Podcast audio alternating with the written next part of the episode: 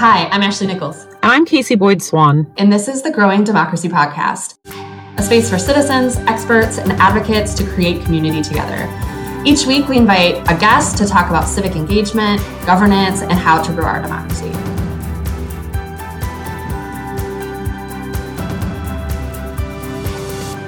This episode is part of our series on the power of political and civic engagement. We're talking with local elected officials, public officials, and community activists to learn more about what civic and political engagement means to them and how they're involved in their communities. Yeah, so this is, uh, I mean, I think when it was proposed to us by our producer, uh, that we thought art is that, that's not really something we've talked about on the podcast before. But you know, the more we were were in the interview and sitting with it afterwards, talking about it, the more we realized, yeah, this is totally in line uh, with with what we've been talking about, uh, thinking about the connections between art and democracy. Because I, I mean, they're kind of I see them in two ways. One, art in all the mediums is, is very democratic in that people have access to i mean even if it's just pencil and paper right almost anybody has access to that. So the creation of art there is something very democratic about the way that that's distributed. But that also there's a, there's a democratic nature to just um, consuming art that that i hadn't thought about before. Yeah like the storytelling elements of it right? And i um i don't know how much you even know about this but like i practice art um, and you know have for a long time uh, and have friends in the art world and in the art space. And so i'm almost i think i'm i'm saying this because i'm owning the fact that that that narrow focus is almost like embarrassing to me that i hadn't thought. Like we need to have an episode on the intersections of politics and art and democracy because it's so profoundly influential in my own life yet i so often keep those worlds separate. Uh, in this this episode and, and to your point this episode around kind of both art as amplification um, and access is so powerful right? Amplifying stories and access to being able to produce those stories i think is such a rich part of what we mean by growing democracy and, and then the power of civic and political engagement. Couldn't agree more. That's why I'm very excited for today's episode.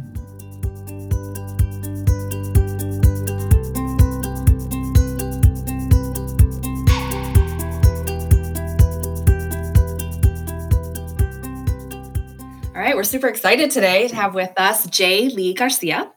Uh, she is an artist born and raised in Dallas, Texas. Following the roots of her own biracial ancestry, Garcia uh, explores the complex relationship between Texans and Mexicans, particularly the racialization and displacement of unauthorized Latinx immigrants. Garcia frequently creates and exhibits work with collaborative art partners in projects such as Soñé una Milpa, We Are Women United Against Hate, and Resiliencia. Garcia recently uh, received or received her MFA um, from the University of Wisconsin Madison and a BFA from the University of North Texas. She has received numerous awards for her work, including Southern Graphics Council International Best in Show, Arts Institute, uh, Sinaiko, how do I don't know how to pronounce Frank Graduate Fellowship for Women in the Arts, Madison Arts Commission Art Education Grant and Madison Print Club Madison Printmaking Award. We're so excited to have you with us. I'm excited to be here. Nice to see y'all. I'm really excited that we have uh, two folks from southwestern states to uh, gang up on Ashley today. Is that right? Where yeah, I'm from, from Arizona. Arizona. Oh, I didn't know that. Nice. So, represent the Southwest. Right? That's right. I'm from Michigan, so I'm super Midwest through and through. Yeah, that's we'll forgive you. We'll forgive you on our Southwest podcast today. so, Leigh, I it, it's funny because you're at Kent State University, and of course, Ashley and I are too. We've not met uh, before. Well, so Ashley's met you before, not not in person though, have you? Not in person, not yet. Yeah. So we're, we're I think the kids are calling it now virtual friends is what we are. uh, can you tell us and and uh, you know not just us our, our listeners on the podcast just a little bit about yourself and your background?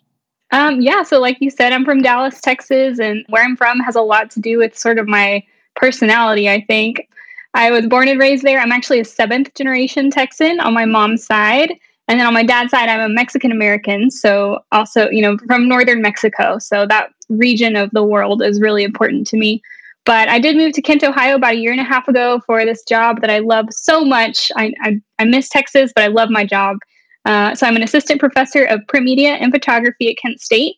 Uh, and I'm also a practicing artist, and specifically, I'm a printmaker. So I do lots of printmaking, screen printing, especially, and I make work about undocumented immigration of Latinx people, specifically through the lens of my sort of biracial uh, heritage. So being half white, being half Mexican American, and sort of what that means to be, you know, exploring contemporary undocumented immigration through that lens.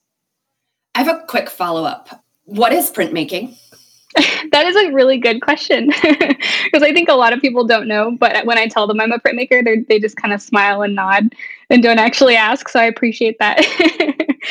but um, so the technical term for printmaking is the transfer of ink from one matrix to another. Most people know screen printing, so that's how you get graphics printed on T-shirts. But there's also woodcut printing, um, which is almost like stamps, stamp making. There is also lithography, and there's also intaglio. I love it. Two of my best friends are printmakers. Um, and so I usually find that most people have no idea what printmaking is, um, or they have a very narrow idea of what it is. So, can you tell us a little bit about some of your projects, especially some of your collaborative work concerning social justice? Yes. So, I do, I work with some collaborative art partners.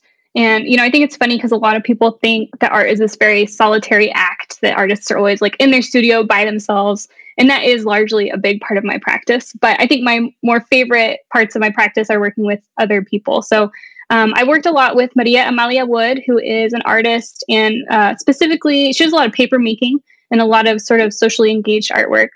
But maria and i met when we were in grad school and she's an immigrant from honduras we're both latinas so we really connected and we did this project called Sueño Una Milpa in 2017 and what we did is Maria is really connected with the Madison, Wisconsin community. She's lived there for a long time. So she we you know we interviewed 10 undocumented immigrant women that Maria was connected with through her church.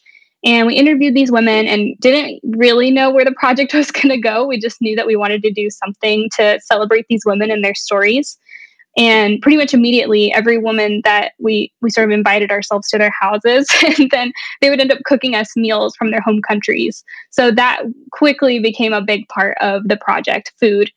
But so maria and i essentially ended up documenting their stories. So we have those documented somewhere audio. And then we made works on paper to sort of organize their journeys to the united states. So we used printmaking and papermaking processes and then once we had these works of art, we had a big celebratory event for the women. And we felt like we had invited ourselves to their homes. So we wanted to invite them into our space, which meant the University of Wisconsin Madison art department. so we kind of rented out a space in the art department for a day and we just invited them and all of their families. Um, when we had speeches, and Maria had taken the time to sew quotes from the women's stories onto the napkins that we used. And that was like an incredible moment for them to sit down and see somebody had taken time to to put their stories on these napkins. And it was just a beautiful event. We had the artwork up. We also had a sort of paper making demo so the women and their families could do some paper making and learn a little bit more about the process. And then we also took photos of them with their families, some family portraits just to give back. And that it was interesting because, you know, we had these works on paper, the like sort of art but it really felt like more of the art was just about celebrating them and giving them a space and a platform and also just showing them that their stories are really um, worth telling and they're beautiful. So maria and i we're currently working on something called resiliencia which is sort of on pause because of the pandemic. It's really hard to do socially engaged work during covid but we've been taking horrible comments that we find on youtube about undocumented immigrants which unfortunately is really easy to find so we do that really kind of hard work at the beginning of sifting through these horrible comments. And then we print them out on handmade paper and we pull them into strips. And then we ask the public to make amate paper, which is a traditional Mexican paper making process where you beat the fibers of the paper with a rock. So we have people come with us and they find a comment that kind of speaks to them or pisses them off. And then we beat them together into paper So it's really therapeutic, and we've found that it fosters a lot of really interesting conversations. Yeah, I, I have follow up freely because I find this really interesting. I mean, being from the Southwest, there's uh, obviously large communities of um, of folks with with Mexican heritage who are immigrants themselves, and I can imagine that uh, the sense of community there is such that perhaps it's easier to get folks to open up to you when you're discussing issues of social justice. Is that harder when you're in a setting like? you know a, a, midwest like wisconsin or ohio i have to imagine that that that there aren't as large a communities and maybe there's uh, kind of a sense of i don't know a resistance or or, or caution about getting involved in in your in, in in these incredible projects yeah that's such a good question and it's something that i think about a lot especially having sort of just settled down my husband and i just bought a house in ohio so a couple months ago so i'm feeling like okay i'm kind of settled here in the midwest now um, how do I find my Mexican American community or my Latino community? So it's been interesting making artwork about undocumented immigration so far away from the border and always kind of reaching back home for my research. And just my mind is always home, but I'm physically somewhere else. But I've found that people in the Midwest are really open to learning about this. I think it's an issue that's not as close to home for Midwesterners. So it's something that they're really interested in, maybe don't know quite as much about. So there's that kind of you know educational aspect i think to the projects that i'm doing and also i've been surprised at the undocumented community in the midwest specifically that i found in wisconsin um, because i hadn't thought of this before moving to wisconsin but the dairy industry is actually largely you know there are a lot of undocumented immigrants working in dairy farms so there is a large undocumented population in the midwest i think it's just not the one that is so wrapped up in the media and sort of political conversations right now Okay, that is really interesting. Yeah, I'd, I'd, actually heard that before, but it didn't occur to me. But that, yeah, no, that makes a lot of sense. So, can you explain to us a little bit more about, and I'm really interested in this part, how printmaking can be a democratic art medium, uh, historically, right, used to activate political and social change? Yes, exactly. So, I think the history of printmaking is partially what drew me to printmaking as an art medium. I mean, first of all, I love printmaking and just the process and the kind of like neurotic sort of personality you have to have for printmaking works really well for me. But um, yeah, the history with it as well. So, kind of like I mentioned before, it's the technical term is the transfer of ink from one matrix to another. So, like the earliest forms technically of printmaking would be in cave stencils. So, in cave people would put their hand up on the wall and kind of spray uh, paint at their that's like a reproducible image so technically that is printmaking and then of course you have woodcuts in japan and china that sort of were along you know before the printing press but it wasn't until about 1440 when johannes johannes gutenberg invented the printing press with removable type that printmaking really as we know it today sort of started to take off and i think that's where the democratic part comes in so, because of the ability to use removable text, the printing press allowed for textual based imagery or information to be distributed widely. And not only that, but also visual images. So, you know, back in 15th century Germany, when the literacy rate was super, super low, being able to print text is like great, but also these people can't read them. So having the ability to make a woodcut image and then print that in mass and then sell that for super cheap because you can make thousands and thousands of prints off of just one wood block allowed for the working class and for the poorer people in Europe to start to collect art, but also information. And that would be, you know, political information, largely religious information in 15th century Europe. So it'd be like biblical stories illustrated um, that people could have in their homes. But yeah, I think that key element of printmaking is just the ability to make multiples and therefore to price these works super cheap.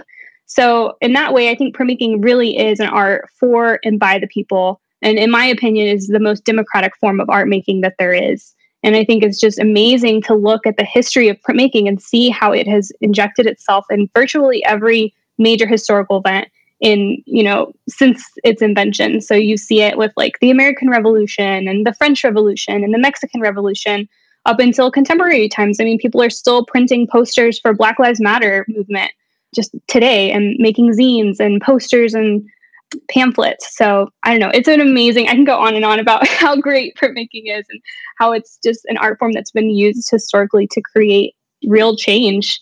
And that's why i love it so much So, on your website, uh, you explain that your work encourages awareness of our current immigration and foreign affairs policies through the lens of your biracial cultural identity. And you've, you've talked about this a little bit already.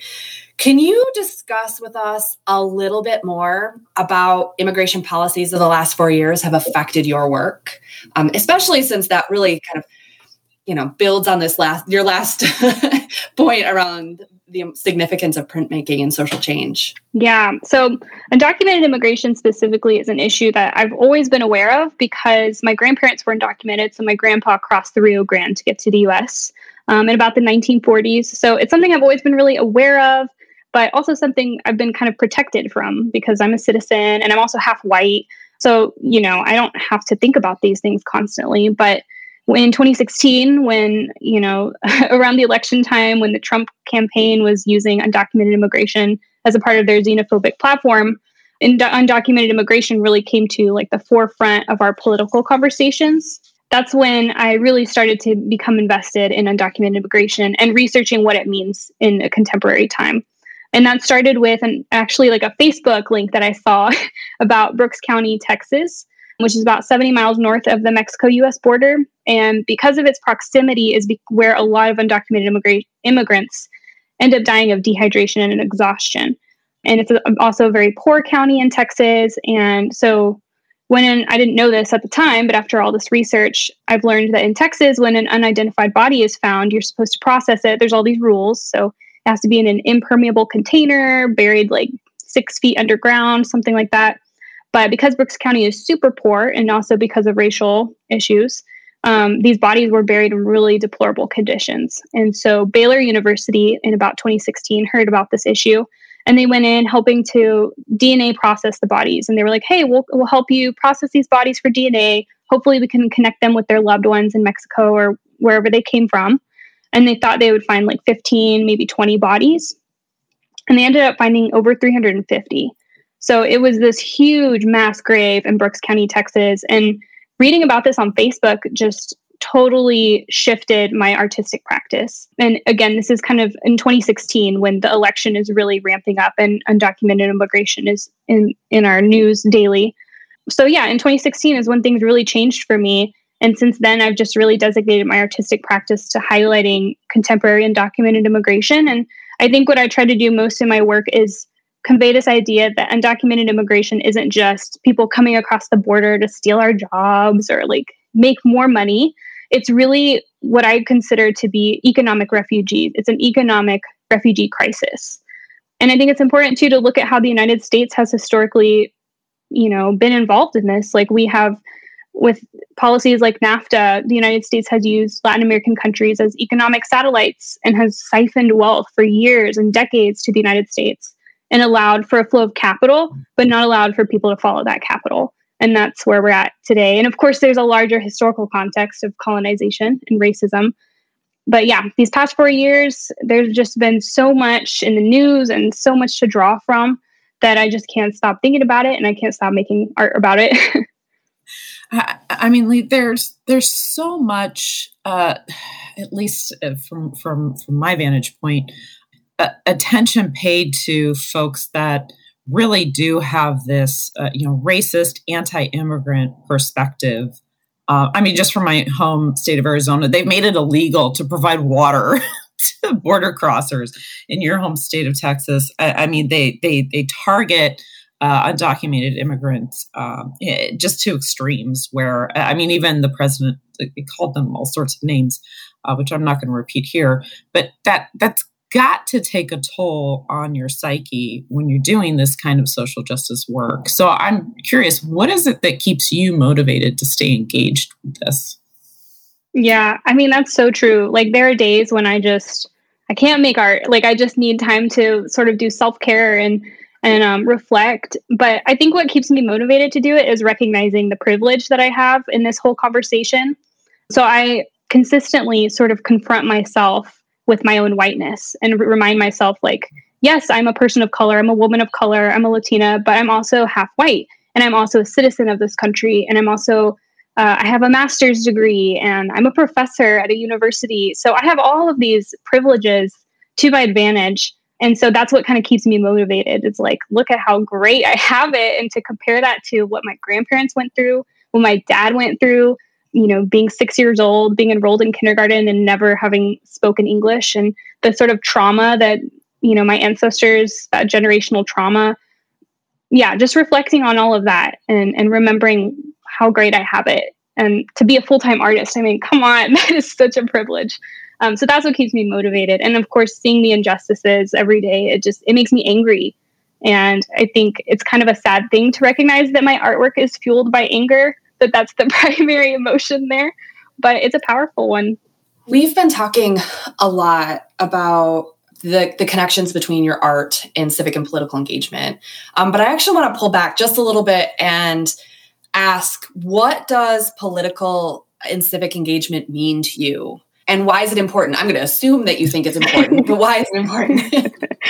yes, I do think civic engagement is important. And to me, it means, I think, first of all, staying informed because you can't really be engaged if you don't know what's going on in our world. And luckily today it's so easy to stay informed we have you know news outlets at the touch of our fingers on our phones and we have wonderful podcasts like this to to tune into whenever we want so, number one, I think staying informed, but also identifying ways in which we hold power, I think, and using that power to create change and make a more equitable society. So, for me personally, I hold power in the classroom. So, I'm a professor and I, I have a little bit of power in that I can make sure that my students are exposed to diverse perspectives and voices when we talk about contemporary art and art history. So, I'm always trying my best to make sure that I'm using examples from per- diverse perspectives also, I think about how, as a person who's a citizen of this country, also as someone with no criminal background, that I have the ability to go out to protests if they're city approved. I can go to a protest without being, you know, having fear of being deported or being put on probation or whatever. And then I think a lot about buying power. I think civic engagement can really take form in your your money. so I'm a vegetarian and I have been for eight years. And that's just a small way that I kind of stick it to the man and say, you know, I don't support concentrated animal feedlots because of the impact that they have on the environment and on communities of color. So I'm not going to buy meat and I'm not going to be a part of that system. Um, so I think, you know, we can't always do everything equitable 100% of the time. It can be really exhausting to think of civic engagement in these very small, minute, everyday things. But I think if you're at least just staying aware and staying passionate, that that can be really significant. So now, if we were able to kind of uh, create this, like, I guess the phrase is engaged citizenry, but I don't like that. I, actually, I think we should change it to engaged populace. If we were to able to create this engaged populace, what does that look like to you? And, and how how do you see us kind of going about creating this vision? Assuming that we have the power to do it, right? I've got a genie in a bottle, and I can make this happen. Uh, what would that look like, and how would we go about doing it? Oh man, that's such a hard question. And I feel sometimes I'm like, I'm just an artist. Like, I don't know. all I do is draw all day. But um, I think having an engaged populace would mean having people that, again, are just staying informed, identifying their sources of power and using that power to make a more equitable society, and also just recognizing that we're part of a larger community. So I think during this pandemic, especially, it's been really easy to just focus on our day to day lives. And that maybe that's what we need to do right now is just kind of one foot at a time, you know. But there are things that are going on in our communities. And even if it's not affecting us directly, we're still part of that community and we need to care. Obviously, the Black Lives Matter protests this year and recognizing that Black men are being killed by police officers and incarcerated at an extremely disproportionate rate I'm not black, and you know, a lot of people that support the Black Lives Matter movement are not black, but we recognize that that's really important. If that's happening in your community, it's it affecting everyone in some way or another. So, yeah, I don't know, just rem- reminding yourself of that. That even if it doesn't affect you directly, like you should. How do you tell people you should care? I don't know. I, I, mean, I've struggled with that too, and I guess I I don't really know either. I, I guess I just try to tell them to to get different perspectives. And one of the things that you said that I found so interesting was right that you're trying to share this different perspective with your students, but obviously through your art, you're trying to share not only like your lived experience, but the lived experience of those that you've engaged in during your projects. I mean, how can do you have any tips for us on how do we consume art from a social justice perspective? Ooh, yeah, that's a loaded question for sure.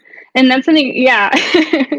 I think about that too a lot like what sort of authority do i have to make work about undocumented immigration being a super privileged citizen of this country? And like yes i'm a sort of byproduct of that phenomenon but there are a lot of amazing undocumented immigrant artists who are making work about that right now. And I think that's why I've sort of shifted my practice to be a little bit more about my specific biracial perspective and being very transparent, I guess, with who I am and my whiteness. And I think I've kind of forgotten what your question was. was it how to process how, kind of How do we consume art? Right. So if I want to consume, consume art, how do I do that from a social justice perspective? Because because I guess I'm not. Uh, it, it it's it's not clear to me how I can identify. Do I identify those that have a certain background and and consume their art from trying to understand their perspective? Is that how I glean more about understanding? I don't know their lives and and and the the trials that they've gone through. Uh, or, and what else can I do? How else can I consume art if my goal right is social justice? Yeah, I mean, I think a lot of people would argue that like any art is political art because it's engaging with something somewhere. so, oh, gosh, I don't know. That's such a hard question, honestly. And um, I don't know if I really have the answer for that. But I think, yeah, at some sometimes I try to like when I see artwork from a, a, different perspective that I'm not aware of, I do sort of think through that lens of like, oh, I'm I'm getting like an insight into their life right now. But sometimes that's not really true. And I, I sort of am assigning those labels to that artwork. So I don't know if it's more just about being more open when you're experiencing work and sort of focusing on the more universal things that are might be there, like emotions. No, I love that answer. I appreciate Yeah, no, I was gonna say I really like that answer. I think it right, right. Like don't assume that there's a story that is there. Exactly. Um, but like let it resonate with you. And if you have extra questions investigate mm-hmm. right? Yeah. So i mean this is uh this this question that i have for you is you know related to that um but maybe you know kind of bringing it back to a policy relevant question. Of course because casey and i always bring things back to policy relevant questions. Uh so the arts are often the first thing to be cut. I've been having lots of conversations around higher ed and journalism right? Like but the arts are even more directly confronting what it means to not be supported through public funds, to be viewed often as not essential. And from everything you've been saying, I that's complete garbage, right? like they are essential. They're political platforms. They're a space for sharing stories and amplifying lived experiences.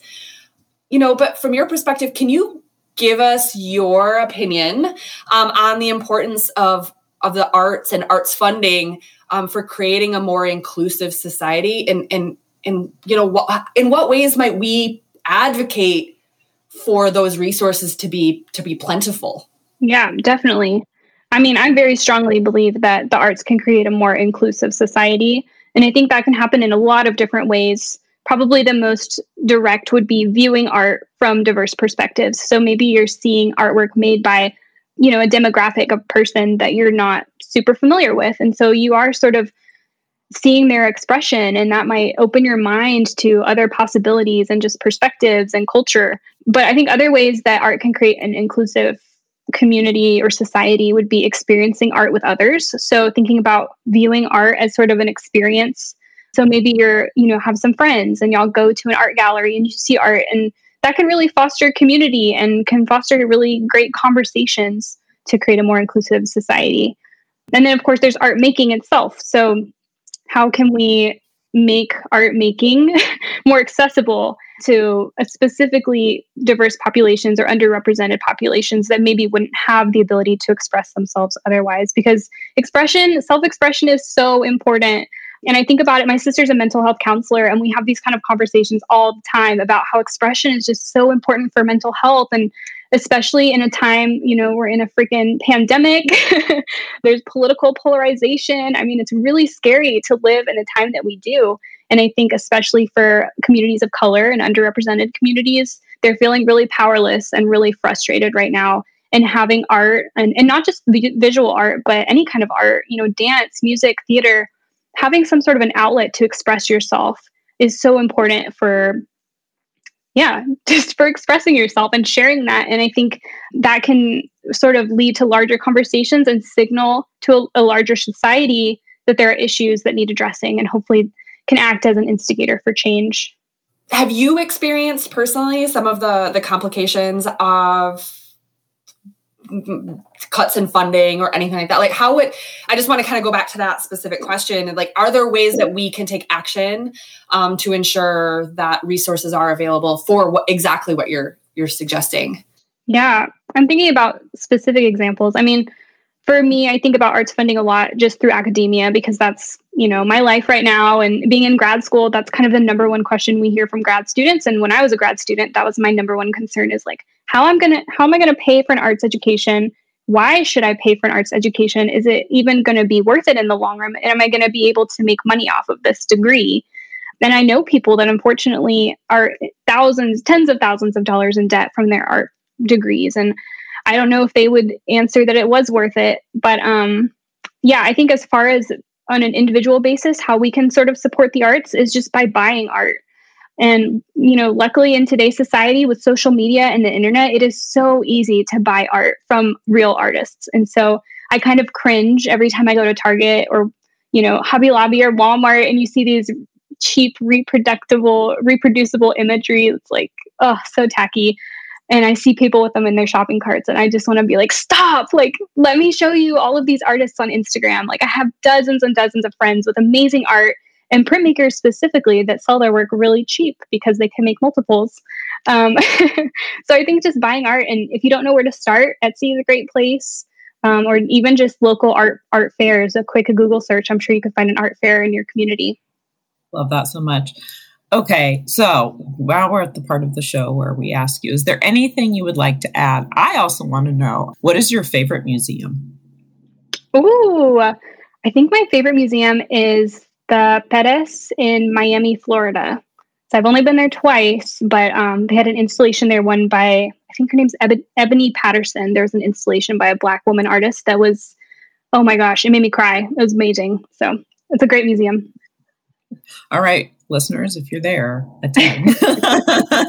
Is there anything else that you would like to share with our listeners or add to today's conversation? Well, I've already said it once, but I'll say it again. Buy art, support artists. I love it. Thank you so much. It was fabulous having you with us today. Thanks. You too. Thanks for listening to the Growing Democracy podcast. I'm Casey Boyd Swan, and my co host, as always, is Ashley Nichols. Our podcast is produced by David Jersa and edited by Jeremy Demery at Golden Ox Studio, right here in Cleveland, Ohio, and supported by the American Political Science Association. If you like our show and want to know more, check out our website, growingdemocracyoh.org. Join us next time when we talk with Dr. Shamara Arki, Interim Director of the Center for Pan African Culture at Kent State University.